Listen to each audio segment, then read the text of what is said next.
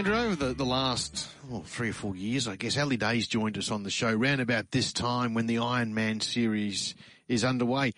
He's always been the series leader, but he's got a bit of work to do. Four rounds in, he sits in second place, so it's not getting his all his own way this year. He joined us on the show now. Ali, good morning. Morning, guys. Thanks again for always having us on. Yeah, it's, it's been a bit tougher this year for you, Ali. Yeah, it's definitely been different. It's definitely been, pardon the pun, uncharted waters for me. Um, you know, this this Nutrigrain series campaign, but as you just said in the lead in, I feel like I'm starting to find my groove and starting to chip away at, um, you know, on the overall sort of series um, leaderboard. So I'm still still a little bit of work to do. There's still two more rounds to go. So um, hopefully, I haven't left my run too late. uh, Ali, uh, if I'm not wrong, I mean the Coolangatta Gold last year you won. Was that towards October? Uh, November last year. Um, yeah. You won that, and then uh, you went in for a series of tests. You weren't feeling 100%. I mean, did you find out what the what the problem was, and is it sort of all fixed up now? And is is that some reason for the perhaps slow start by your very high standards uh, to this year's series? Yeah, I've had I've had sort of a, a bit of an, and, and, again, it's it's I like I'm the type of athlete that um, likes to leave no stone unturned, and at the same time likes to not make excuses. But I guess I've had like you know this year in particular, I've had a bit of a bit of a bad run of luck. I guess you know a couple of weeks out from Coolangatta Gold this year, I. Uh, I tore my calf. I had a seven centimeter tear in my calf and ended up doing the race and, and winning. But uh, I guess the mental and the physical toll that took on my body in the lead up to that race was was, um, was pretty big, probably bigger than I thought. And then obviously racing on it, racing with a calf tear uh, made it even worse. So recovering from that just meant no running and things. And literally my first running session back um, was obviously being an Ironman. Running's a big component in between the three mm. disciplines. So uh, in my first session back the week before rounds one and two, I kicked my um, big toe on my ski and, and put nine stitches in it. So like it left me out of the water and, and with no running. So I went into the first couple of rounds literally with not an Ironman session under my belt um, and no running and not much swimming. So um, I went away off the back of uh, the first two rounds just just after Christmas, and um, you know really sort of like was able to get back in the water and was able to get a bit of training done. But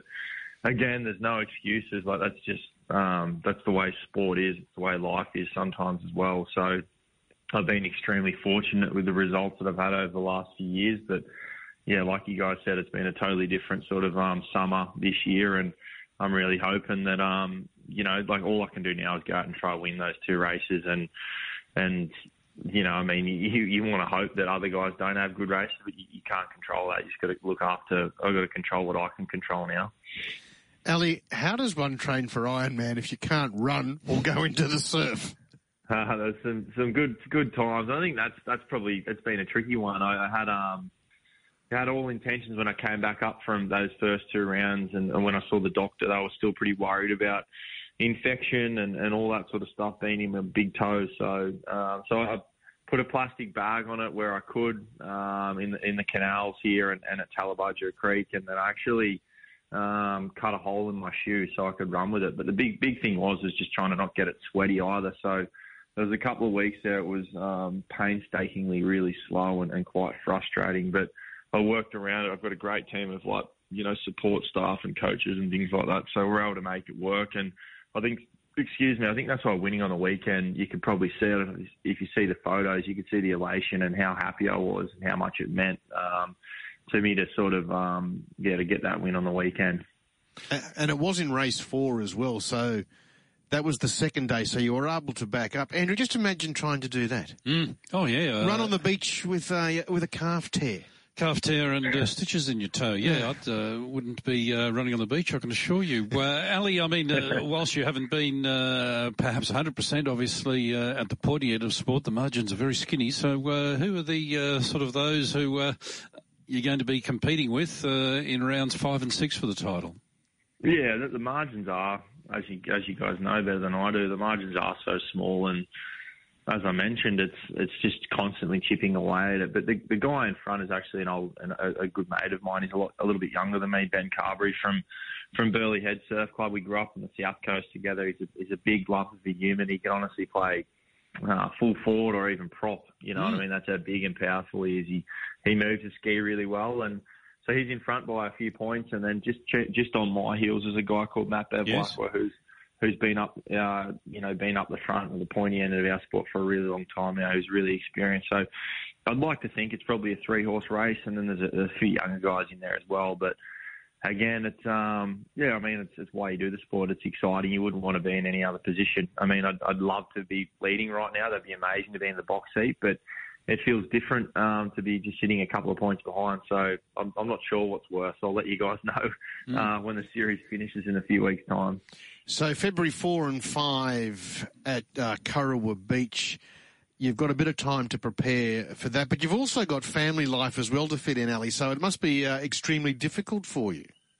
Yeah, it, it, it definitely is, but it's also um, it's also so rewarding too. Like it's the first time my son's um, sort of like he's not really grasping what I'm doing, but he knows where I'm going and he comes along to all the trips and and you know he comes down to training every now and then. So it's it's got that other side that, that's really special. But I mean, being an Ironman is a pretty selfish sort of um, sport. You got to learn four disciplines, and it just takes a lot more and more each year because the level gets higher and higher. And I guess being 32 and, and having some of these injuries I've had over the last couple of years, that it, it requires more, you know, rehab, prehab time. So um, I've got a, a, a, you know, an amazing wife and and obviously blessed with like our son Danny that that loves coming along for the journey. And I know it's not going to last forever, so I just want to make it, make it, uh, you know, make a, I guess a statement and make it, you know, try and enjoy it as much as I can for these next uh, next couple of years.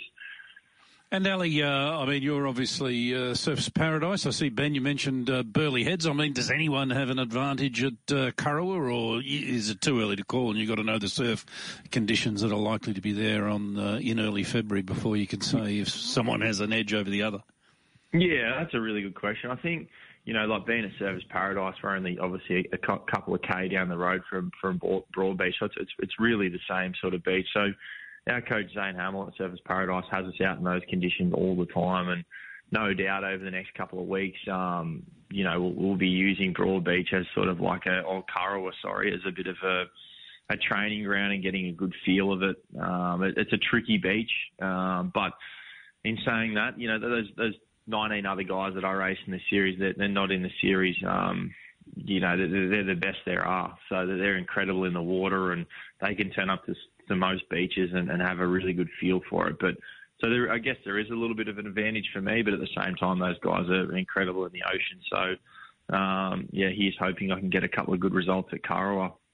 Ali, there's no wonder why you were such a champion. Uh, I'm sure a lot of athletes, when they had those injuries presented to them before the season got underway, they would have chosen to sit out but you uh, have not used it as an excuse. You're still there trying to to defend your title, and it just sticks out to me. That's why you are a champion. Uh, no excuse, and you're going to get the work done no matter what. Oh, no, I appreciate it. No, that's, that's the way to go. It's the way that my parents brought us up. And again, I've got great support and I love coming on the show. It's almost like a good luck charm. Every time I'm speaking to you guys, it means I'm winning. So it's a good thing. Hopefully we can chat in a few weeks' time. Just a matter of interest, Ali. I mean, obviously you talk about injuries. You mentioned you're 32. You got a kid now. I mean, uh, is the end in sight or are you not even thinking along those lines? Uh, the end was in sight on Monday for sure. Last Monday, I was bloody.